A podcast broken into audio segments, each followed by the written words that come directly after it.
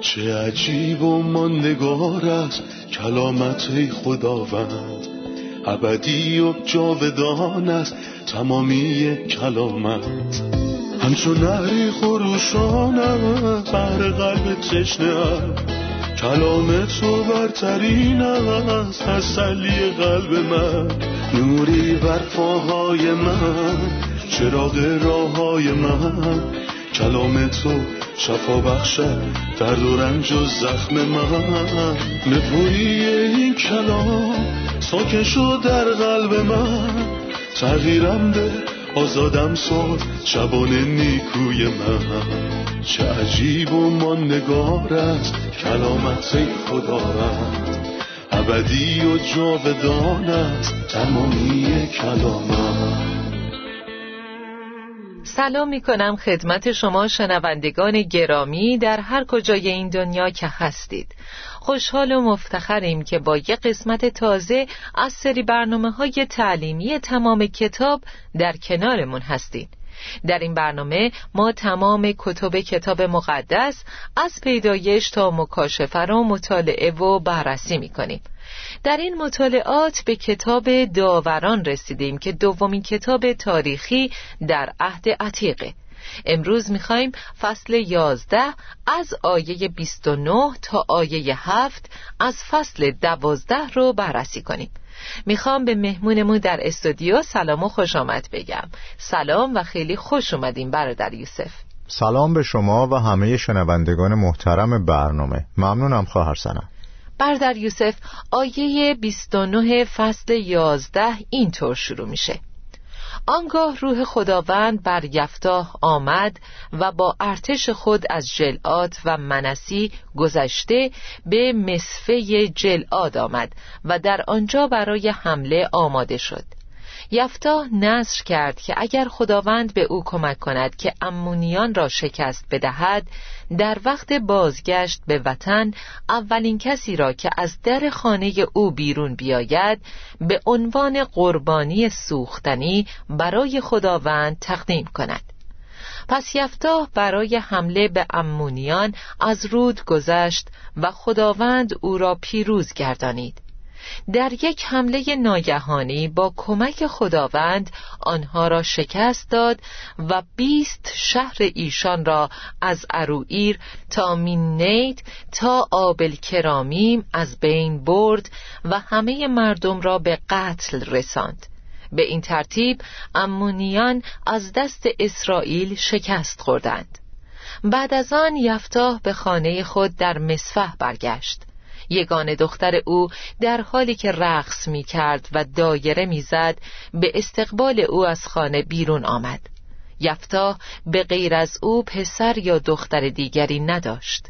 وقتی چشم یفتاه بر دخترش افتاد یقه خود را پاره کرد و گفت آه ای دخترم تو مرا به چه دردسر بزرگی انداختی. زیرا از قولی که به خداوند داده ام نمی‌توانم صرف نظر کنم. دخترش به او گفت پدرجان مطابق قولی که به خداوند داده ای رفتار کن.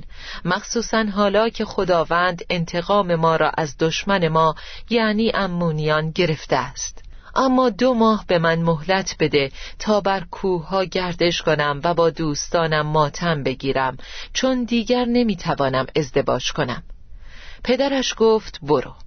آن دختر برای دو ماه از خانه پدر خود رفت و با دوستان خود برای گردش به کوه ها رفت و به خاطر اینکه باکر از دنیا خواهد رفت ماتم گرفت. بعد از پایان دو ماه نزد پدر خود برگشت و پدرش مطابق قولی که به خداوند داده بود رفتار کرد. آن دختر به راستی هرگز عروسی نکرد. از آن به بعد در اسرائیل برای مردم عادت شد که دختران جوان هر سال برای چهار روز می رفتند و برای دختر یفتاه جلعادی ماتم می گرفتند. یه داستان غمانگیز با جزئیات تکان دهنده قبل از اینکه به جزئیات بپردازیم می‌خوام درباره اصول کلی نظر کردن ازتون بپرسم آیا ادا کردن نظر یفتاه کار درستی بود؟ ما قبلا فهمیدیم که پیشینه یفتا چندانم روشن نبود چون پسر یه روسپی بود و از خونه بیرونش کرده بودن و بعدها هم با اشخاص بدی رفت آمد می کرد همه این چیزها احساسات متفاوتی رو در یفتها ایجاد کرده بود. برای همین چیزی گفت که هرگز نباید به زبان می آورد گفت که اگه خدا اونو بر دشمنانش پیروز کنه اونم اولین کسی که از خونش بیرون بیاد و به عنوان قربانی سوختنی تقدیم می‌کنه. طبیعتا این یه اشتباه بزرگ از یفتاه بود. آیا یفتاه به این فکر نکرده بود که هر کس که از خونش بیرون بیاد می‌تونه همسرش یا دخترش یا هر کس دیگه ای از عزیزانش باشه؟ دانش یفتاه از کلام مقدس خدا قابل تحسینه و ما در قسمت قبلی یفتاه رو تحسین کردیم. اما به نظر می‌رسه که خداوند کتاب مقدس رو نشناخته بود. خداوند کتاب مقدس پیروزی رو بر پایه این موضوع عطا نکرد. خداوند ما پیروزی و موفقیت و محض فیضش به ما عطا می‌کنه. اینطور نیست که بگیم خداوندو اگه تو فلان کار رو برام انجام بدی منم فلان کار رو برات می‌کنم. یعنی شرط بذاریم این یه اصل غیر قابل قبوله. خداوند ما اینطوری نیست.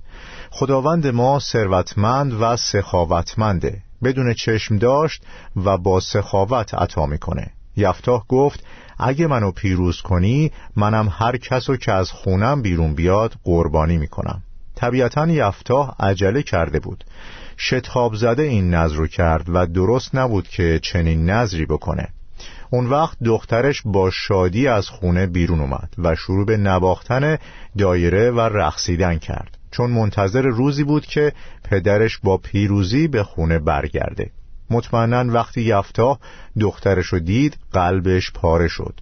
دخترش ازش پرسید چی شده و یفتا بهش گفت برای خدا نظر کرده که هر کس از خونه بیرون بیاد به عنوان هدیه برای خداوند قربانی کنه.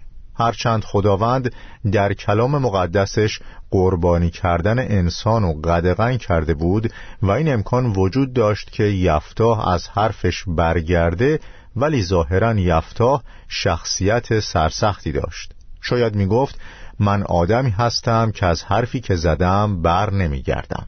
بنابراین حرفشو پس نگرفت. هرچند که اشتباه کرده بود. پذیرش حقیقت یه فضیلته. یفتا باید از گناهش توبه می کرد ولی ظاهرا شخصیتش و محیط سخت و خشن زندگیش اونو سرسخت کرده بود. دخترش از خداوند یاد گرفته بود که مطیع باشه. برای همین پذیرفت که تسلیم خواسته پدرش باشه.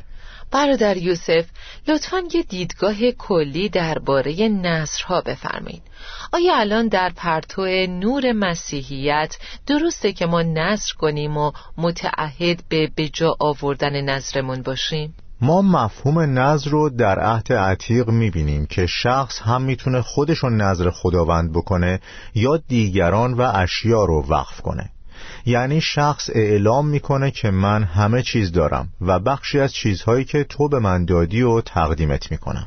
یا در ازای چیزهایی که به من میدی. بله یعنی در ازای چیزی. پس مشروطه. ولی در عهد جدید همه زندگی شخص ایماندار و تمام داراییش مال خداوند شده. پس طبیعیه که همه زندگی من وقف خدا بشه. یعنی وجودم و هر چه که دارم. در عهد جدید درست نیست که برای خداوند نظر کنیم. چون من به طور کامل با هر چی که دارم مال خداونده. مثلا گاهی میشنویم که یه نفر میگه اگه پسرم موفق بشه من هزار دلار به خداوند میدم. یا اگه دخترم ازدواج کنه منم هدیه‌ای به خداوند میدم. حالا اگه این اتفاق نیفته و پسر موفق نشه یا دختره ازدواج نکنه اون وقت چی؟ آیا به این معناست که اگه خداوند از من پول بخواد بهش ندم؟ این کار کاسبیه و شایسته خدایی که با فیض با ما معامله کرده نیست خدا صاحب همه چیزه و حق مطلق داره من واقعا اهالی مقدونیه رو تحسین می کنم که پولس دربارشون میگه اول خود را به خداوند تسلیم کردند. در نتیجه با سخاوت هدیه می‌دادند. چون این کلامو می‌دونستند که از مال تو به خودت داده ایم درسته. حالا برامون بگین که آیا دختر یفتا واقعا قربانی شد؟ قطعا. هرچند که خداوند به قومش در خروج بیست سیزده هشدار داده بود و به روشنی در شریعت گفته بود که قتل مکن. همینطور در تصنیه دوازده سی و یک خدا به قوم هشدار داد که پسرانشونو قربانی نکنن چون این کار زشت کافران بود و متاسفانه به قوم خدا هم سرایت کرده بود. در دورانهای مختلف اونا فرزندانشونو در آتش میسوزوندن تا به خدایان تقدیم کنن خدا علیه این کار بهشون هشدار جدی داده بود و تنها باری که در تمام تاریخ خدا از بشر چنین چیزی رو خواست از ابراهیم بود و گفت پسر عزیزت اسحاق را که خیلی دوست می‌داری بردار و به سرزمین موریا برو. آنجا او را بر روی کوهی که به تو نشان خواهم داد برای من قربانی کن. و بعد هم نجاتش داد. بله و قوچی برای ابراهیم فراهم کرد تا جایگزین اسحاق بشه.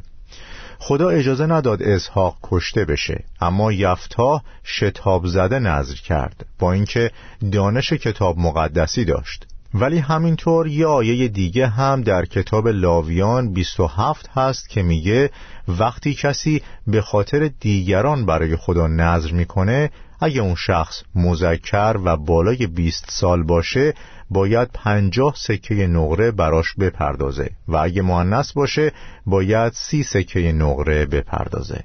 یفتاه می‌تونست راه جایگزین رو پیدا کنه؟ بله می‌تونست پول نقره رو بده تا کفاره دخترش باشه و از قربانی شدنش جلوگیری کنه. ولی یفتاه عملا به چیزی که گفته بود التزام داشت. هرچند این نظر هرگز مطابق با فکر خدا نبود. البته خواهر سنم دیدگاهی هم هست که میگه یفتاه دخترشو قربانی نکرد و اونو به عنوان قربانی سوختنی به خدا نداد بلکه اونو به عنوان یه باکره نظر کرد تا ازدواج نکنه و وقف خدا باشه. این افراد میگن که دختر یفتا ازش خواست که بره و ماتم بگیره ولی نه برای زندگیش بلکه برای باکره بودنش یعنی وقف خدا شده بود. البته مطمئنا وقف خدا بودن باعث شادیه نه اینکه اندوه ایجاد کنه و دخترانو به گریه بندازه. به نظر من یفتاه دخترشو قربانی کرد ولی کاش این دیدگاه درست بود و اونو قربانی نمی کرد چون واقعا دردآوره. ولی حتی اگه دخترشو قربانی کرده باشه نه کتاب مقدس و نه خداوند این کلام متهم نمیشن بلکه یفتا مورد اتهامه چون دچار کجفهمی شده بود.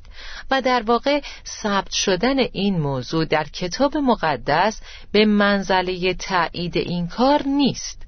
مثل لغزش های خیلی از مردان خدا که کتاب مقدس ثبت کرده نه برای اینکه اونا رو تایید کنه بلکه تا هشداری برای ما باشه. هرچند یفتا طبق فرمایش کتاب مقدس روح خدا رو داشت. روح خداوند بر یفتا آمد. بله ولی با این وجود جسمانی رفتار کرد. ممنونم. من واقعا از رفتار دختر یفتاه نسبت به تصمیم پدر شگفت زده میشم و می‌خوام از این رویداد استفاده کنم که بگم چطور بعضی از تصمیمات و افکار اشتباه والدین ما دامن بچه ها رو می‌گیره. این واقعا یه رفتار و واکنش عجیب از طرف اون دختره. به نظر می‌رسه که دختر یفتا از خداوند تعلیم گرفته بود. اون به پدرش گفت که اطاعت می‌کنه و پدرش باید نظرش رو به خدا ادا کنه. حرفای خیلی خوبی زد. گفت پدر جان مطابق قولی که به خداوند داده ای رفتار کن. مخصوصا حالا که خداوند انتقام ما را از دشمن ما یعنی امونیان گرفته است. بنابراین به پدرش میگه دو ماه به من مهلت بده. واقعا اطاعت عظیمی نشون داد. انگار این دختر می‌گفت خدا باید جلال بیابه. او باید پیشرفت کند در حالی که من عقب می‌روم. او از خداوند یاد گرفته بود که چطور اطاعت کنه و ما هم باید یاد بگیریم که از خدا باید اطاعت کرد نه از انسان. گاهی خدا اجازه میده ما در سختی گرفتار بشیم. چیزهای عجیب زیادی هستند که ما نمی‌تونیم درک کنیم ولی باید تسلیم خداوند باشیم. برادر پدر مسئول خونواده و خونه است و روش خاصی از زندگی رو بر فرزندانش اعمال می‌کنه.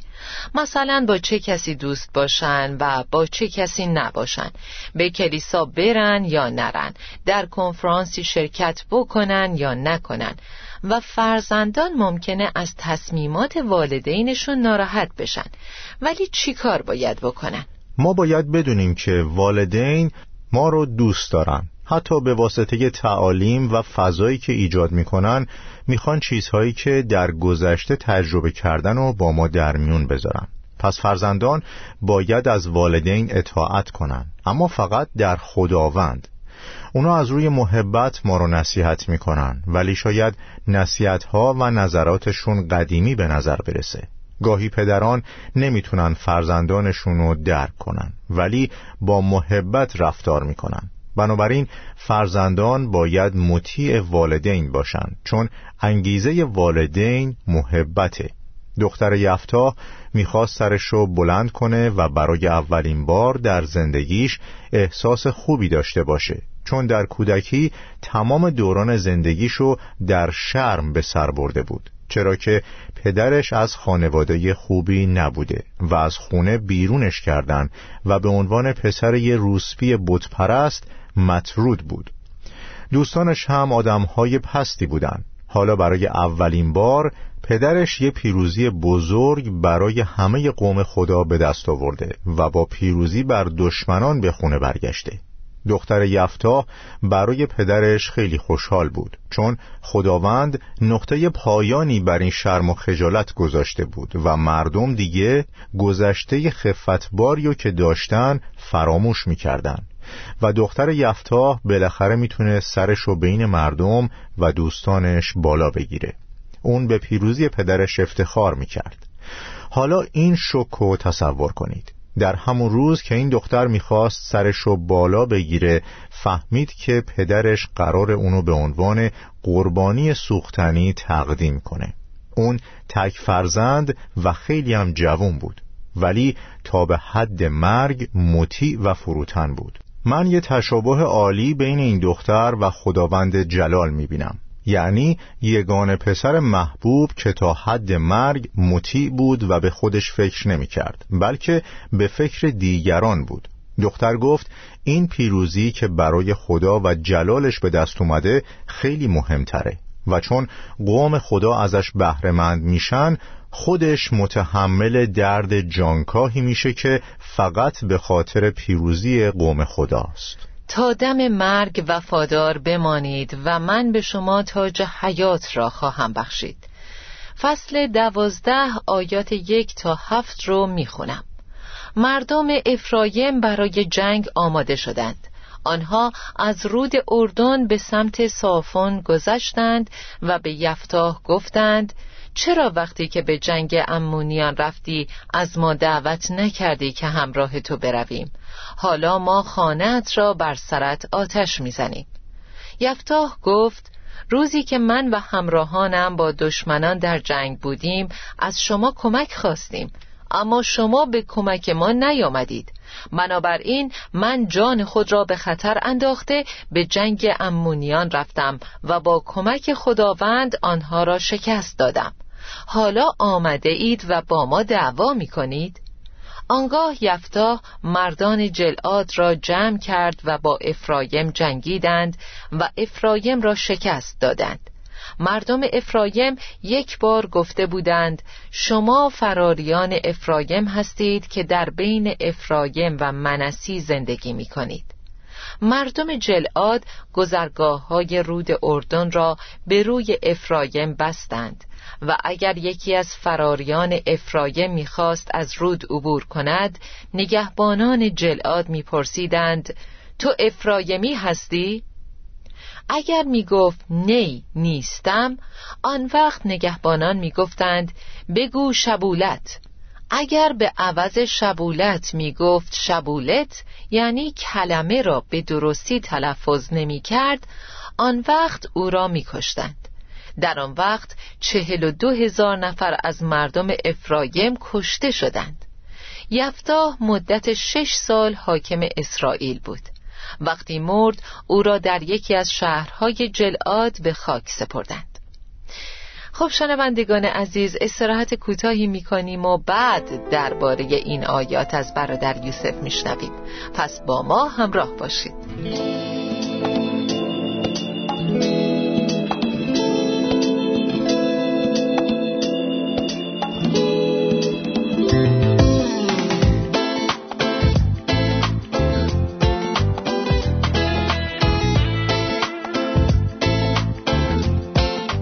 در یوسف.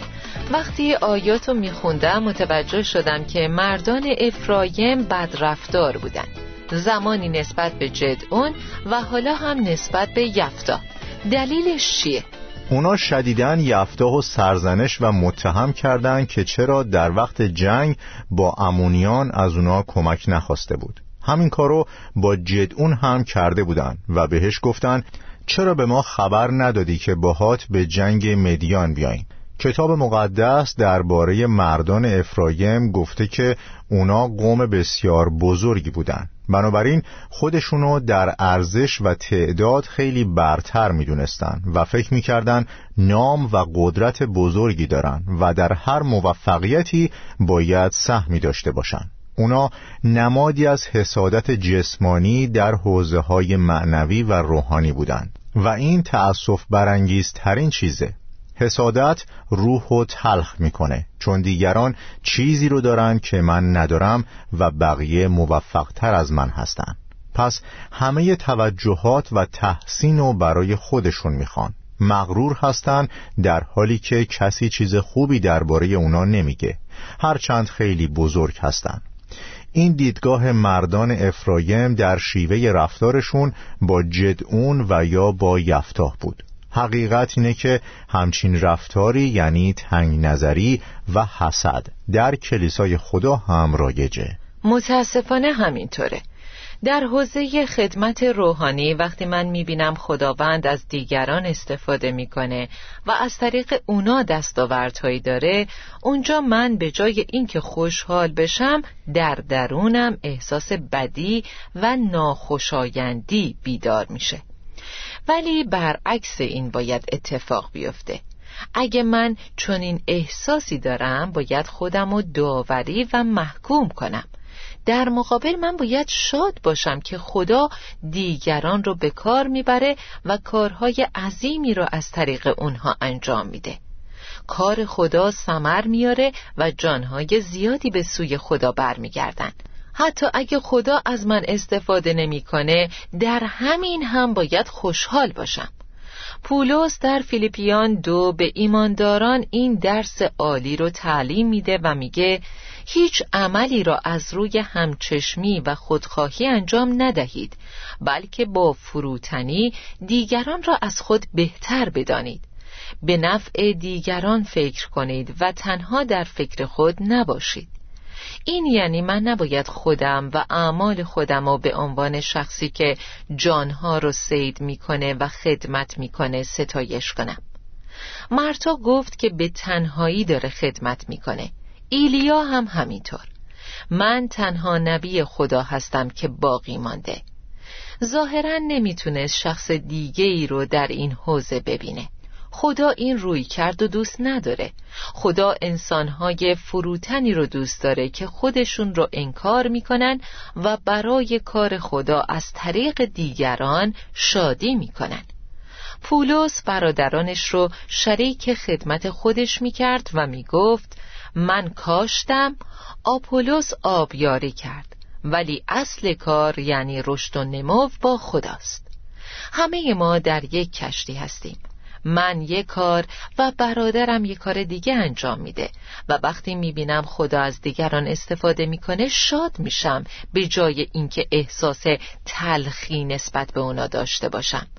پس حسادت در دل مردان افرایم بود و همین باعث شد که اون رفتار بد رو با جدعون و یفتاه داشته باشند. بله مردان افرایم دچار اشتباه شدند ولی یفتاه هم اشتباه دیگه ای کرد پس این امکان وجود داره که برادر من اشتباهی بکنه ولی من باید عذرشو بپذیرم کسانی هستند که چشم دیدن موفقیت دیگران رو ندارن و بسیار حساس و حسودن بنابراین وقتی یفتاه پیروز شد اونا شروع به سرزنش کردند. ولی واکنش یفتاه هم خشن بود. تفاوت عمیقی بین واکنش جدعون و واکنش یفتاه وجود داره. توصیه ما به شنونده های گرامی اینه که همراه با ما یه مقایسه بین فصل هشت کتاب داوران و بخشی که از فصل دوازده خوندیم انجام بدن. ببینید که چطور این حاکم بزرگ یعنی جدعون با متانت واکنش نشون داد نسبت به همون مردم و در همون موقعیت. جدعون با رویدادهای مشابهی روبرو بود. افرایم نسبت به جدعون مخالفت و دشمنی میورزید و اینجا افرایم با یفتا هم مخالفت و دشمنی داشت. ولی جدعون چی کار کرد و یفتا چی کار کرد؟ ما باید مثل جدعون واکنش نشون بدیم یا مثل یفتا؟ مردم افرایم به جدعون گفتند این چه کاری بود که با ما کردی؟ چرا وقتی به جنگ مدیانیان رفتی ما را خبر نکردی؟ پس او را با خشم بسیار سرزنش نمودند. ببینید جدعون شبیه امثال پانزده چه جوابی میده. جواب نرم خشم را فرو می نشاند. جدعون چی گفت؟ آیا خوش چینی افرایم از میوه چینی ابی ازر بهتر نیست؟ کار شما در پایان جنگ به مراتب مهمتر از کار ما در شروع جنگ بود. منظور جدون اینه که زباله اونا بهتر از چیزهای عالی در خونه پدرشه. زیرا خداوند به شما کمک کرد که دو سردار مدیانیان یعنی قراب و زعب را دستگیر کنید. کار شما در پایان جنگ به مراتب مهمتر از کار ما در شروع جنگ بود. با این سخن جدعون آنها آرام شدند. هرچند مردان افرایم با خشونت و شرارت به طرف جدعون اومدن ولی وقتی جواب نرم و کلمات ملایم جدعون رو شنیدن که داشت اونا رو تحسین می کرد خشمشون فروکش کرد. ولی در داوران دوازده یفتاه با درشتی و سختی واکنش نشون داد. به یفتاه گفتند چرا وقتی که به جنگ امونیان رفتی از ما دعوت نکردی که همراه تو برویم؟ حالا ما خانت را بر سرت آتش می‌زنیم. جواب یفتاه چی بود؟ روزی که من و همراهانم با دشمنان در جنگ بودیم از شما کمک خواستیم. اما شما به کمک ما نیامدید. ممکنه برادر من اشتباه کنه. بنابراین من باید عذرشو بپذیرم و اونو ببخشم. نه تنها برادرم اشتباه می‌کنه بلکه منم همینطور. و البته این درگیری ها با کلمات شروع میشن و به احتمال زیاد دلیل اصلی پشت بیشتر جنگ ها همین اتهام متقابله. اینجا جنگ بین برادران در می‌گیره و چهل و دو هزار نفر کشته میشن. اونم فقط به خاطر اتهام زدن به همدیگه. در کلیسای خدا هم نباید اینطوری باشه. وچه تمایز ما با بقیه انسانها چیه؟ مسیح گفت اگر نسبت به یکدیگر محبت داشته باشید همه خواهند فهمید که شاگردان من هستید. در اینجا یفتاه با مردان افرایم در افتاده بود. درست مثل امونیان که دشمنش بودن و خدا رو نمیشناختن. این یه اشتباه وحشتناکه که من با برادرانم وارد جنگ بشم. حتی اگه اونا دچار ضعف و نقص باشن و ناشایست رفتار کنن. درسته. متشکرم بردر یوسف. خب به پایان این قسمت رسیدیم. خدا به شما برکت بده. آمین. خدا به شما هم برکت بده. عزیزان شنونده تا قسمتی دیگه و درسی تازه خدا با شما. چه عجیب و ماندگار است کلامت خداوند. ابدی و جاودان است تمامی کلامت. همچون نهری خروشان بر قلب تشنه کلام تو برترین است تسلی قلب من. نوری بر پاهای من چراغ راه های من. کلام تو شفا بخشد درد و رنج و زخم من. نپوری این کلام ساکن شد در قلب من. تغییرم به آزادم ساد شبان نیکوی من. چه عجیب و ماندگار است کلامت خدا رد ابدی و جاودان است تمامی کلامت.